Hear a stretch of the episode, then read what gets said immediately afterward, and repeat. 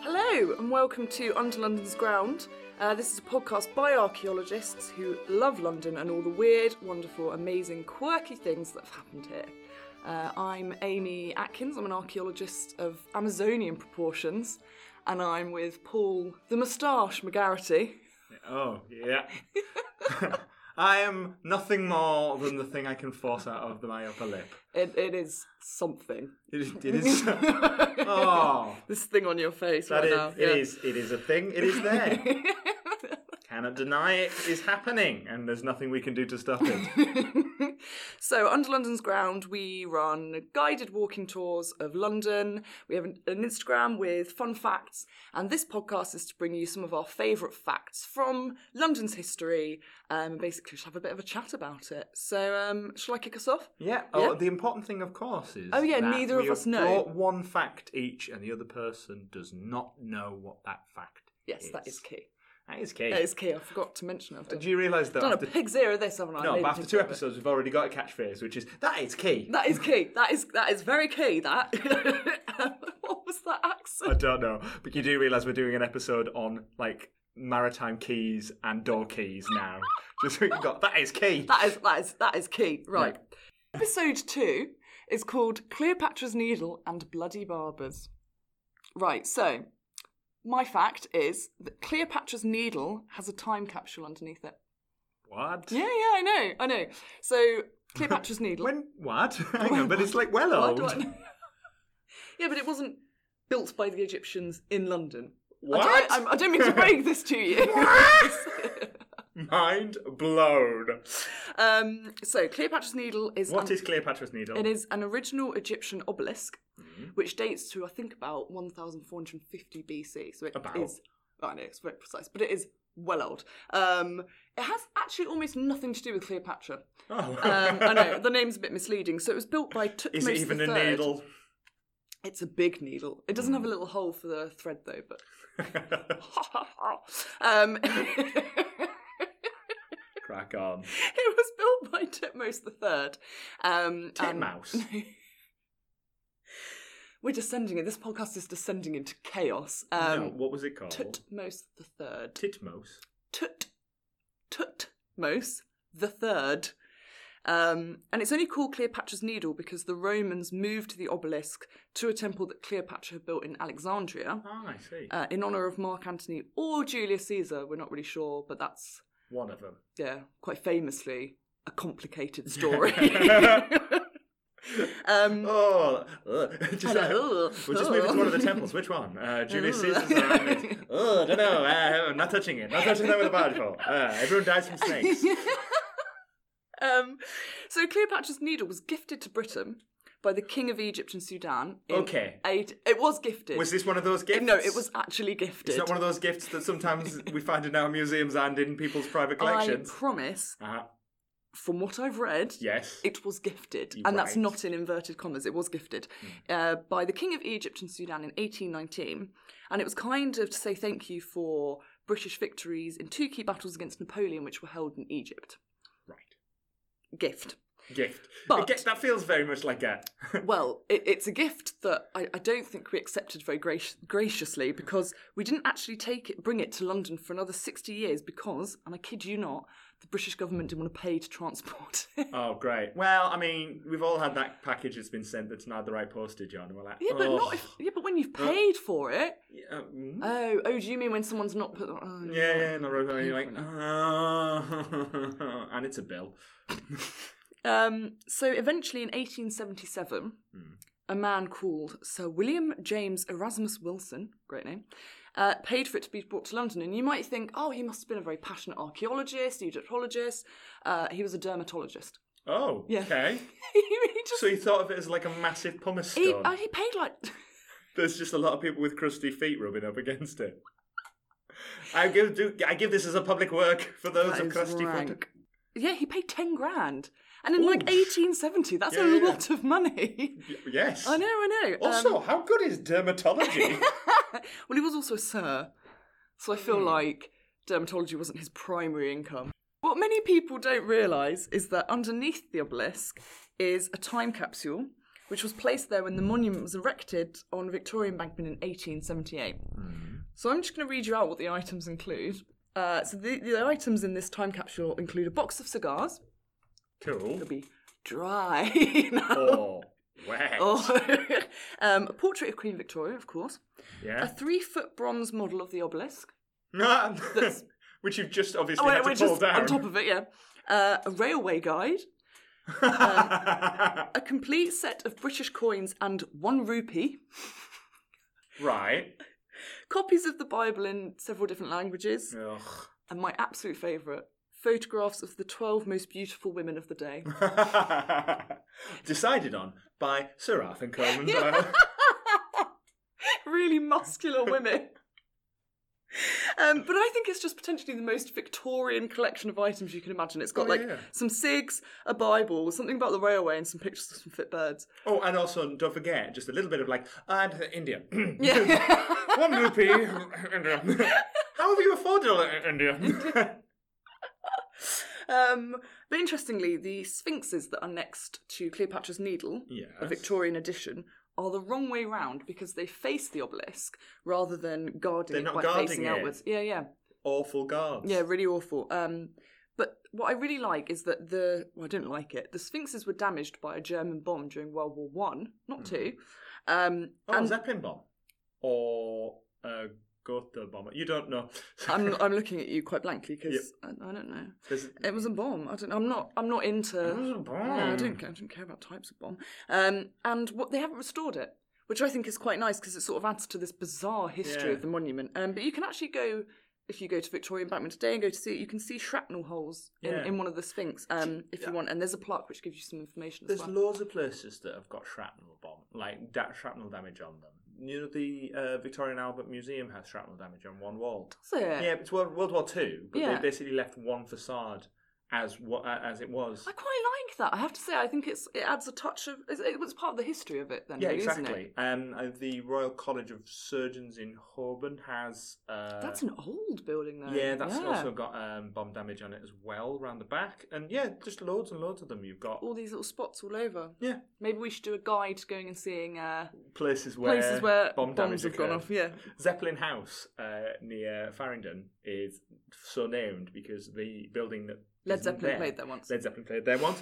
No, um, it was one building in the row was destroyed by a bomb from a zeppelin that went over in a raid. It's a bit of a So they called it Zeppelin it's House. a bit of a rubbish bomb, isn't it? It What? only gets one house. It was the first time that you'd had aerial bombardments over London. Like this big floating cigar came and blew a house apart. People were not like, "Oh, what have you done to houses?" Well, no, I Oh, just it's just one house, is maybe, it? maybe I've been spoilt by. By Oh no, The that's not- I Blitz. can't say that. yes, you can. No, I can't say 'Cause that. I'm in charge of the editing. right, I think we should move on to uh, your facts before I get angry letters written in. okay.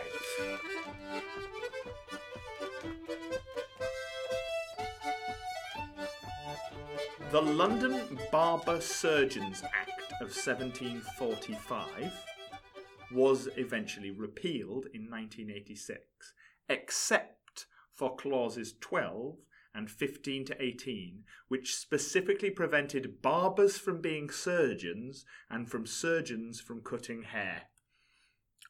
I think that's fair, to be honest. well, what, really? Even the surgeons not cutting hair? they're not. So do Hair you know. is important, Paul. Right, surgery? I reckon I could have a crack at doing a trim of a fringe. To be fair, I've cut my own hair. I don't think I could like Yeah, take out Like- my own appendix. I was going to say. Now, I have met people who have had bad haircuts and thought that it was life and death, yeah, but it's not. true. So explain a bit about this because I, I don't know anything Basically, about this. Barber surgeons used to be. You heard the term barber surgeon. Barber surgeons used to be one and the same thing, but this Yeah. is back in the day when medicine was. Um, if if I uh, give him this thing that poisons him, maybe he will die slower. Yeah, Yeah, that was essentially medicine. So it was the haircuts were given over to the people who were good at hang, uh, carrying or wielding sharp objects, and so Oh, surgeons, right? yeah. and that was it. But when they started um, becoming s- guilds, they separated. When when like you started to see uh, a development in actual science and medicine, Yeah. the people who were starting to consider themselves surgeons who were using the scientific method did not like the fact that the barbers were like, yeah, we're here as Yeah, well. we're- Yeah, us too, us too. Yeah. Yeah. Which is, you know, a bit snobbish of them. But they were sort of like, Mm, snobbish, but yeah, yeah, legit. yeah. So they were like, we are different to Yeah. you now. We may have started the same, but we have gone, like, the relationship's broken down. yeah, yeah, fair. We're going to go off in our different ways, right? And then the barbers genuinely started this proceedings. They were like, fine, you can leave. But you, But you can't, can't cut, cut hair. hair.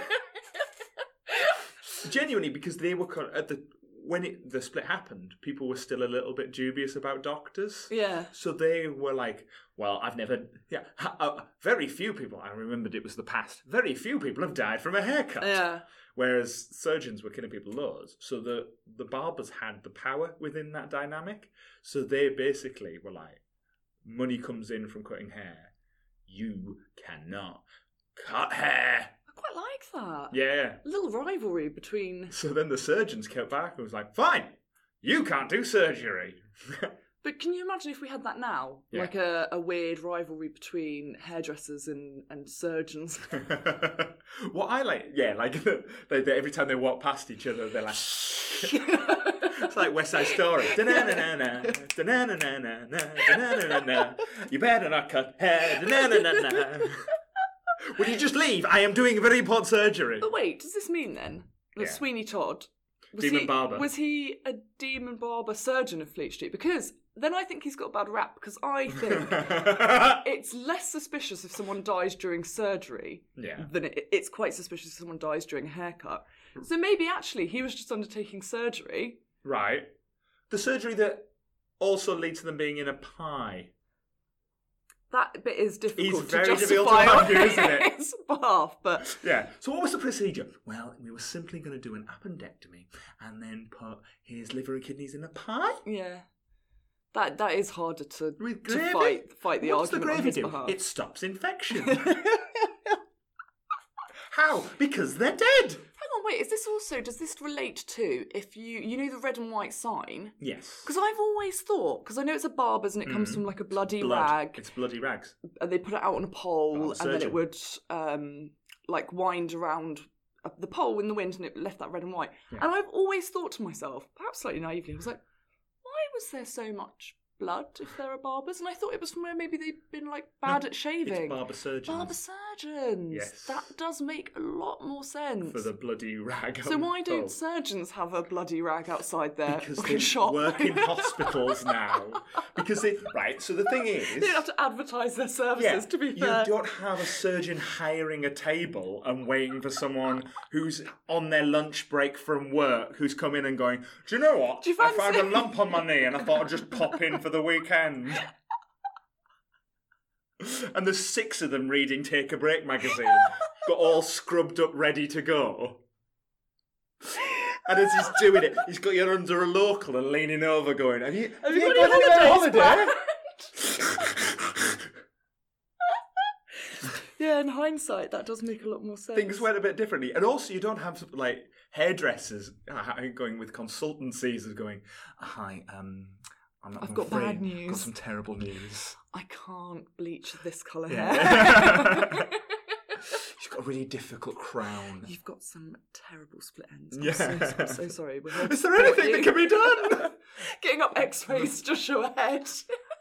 Here, we've shaved too close, and some of the hairs are ingrowing. My God. so yeah. It's, it's, Oh. it's all from a yeah, basically from a, a, um, um, a medieval, early modern tiff between barbers. So hang and on, just to surgeons. clarify. Yeah. So it, that was repealed in 1980. 1986. So right now, Barbers- under London law, Yeah.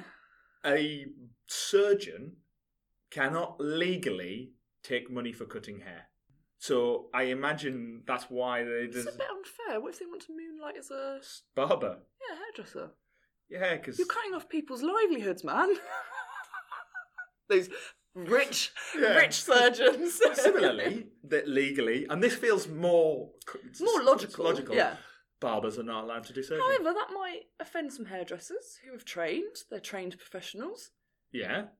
that might be offended that we're saying it's easier to cut hair than it is to perform surgery. I think So we should anyway, move we- on. um, do you want to explain a little bit about the other things that Under London's Ground does? Of course, uh, under London's ground, as we say, uh, we are archaeologists who love the city of London. And what we do is we provide uh, walking tours based around some of the archaeology that you can see here.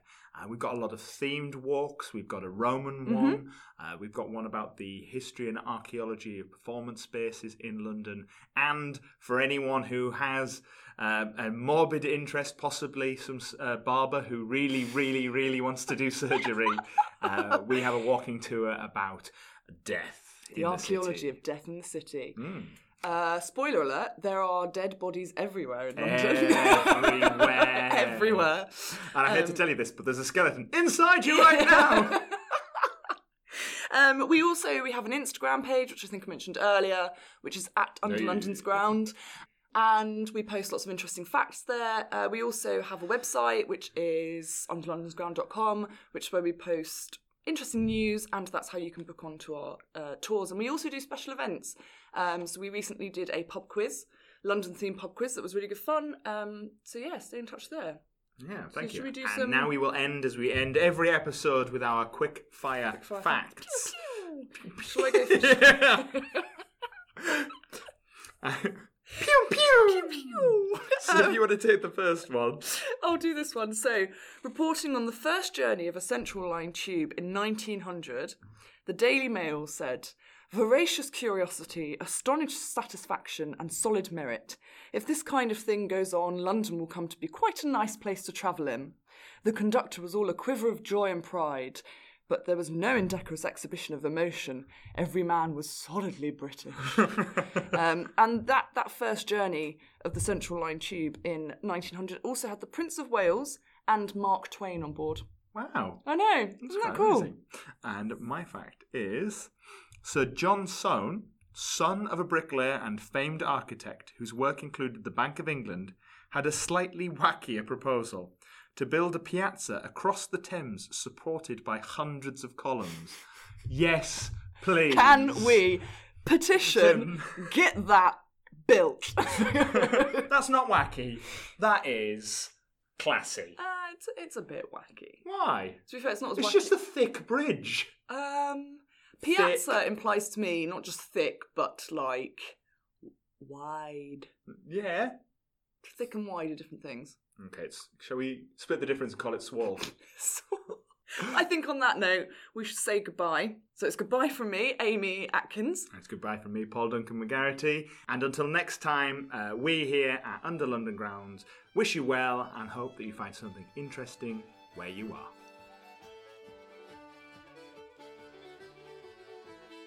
You've been listening to the Under London's Ground podcast. You can find us on Instagram at Under London's Ground and on our website, unsurprisingly, Under London's Ground, where you can book to have a tour of London given to you by an archaeologist. The music you've listened to through this podcast is provided by Brown Boots. Check them out if you can.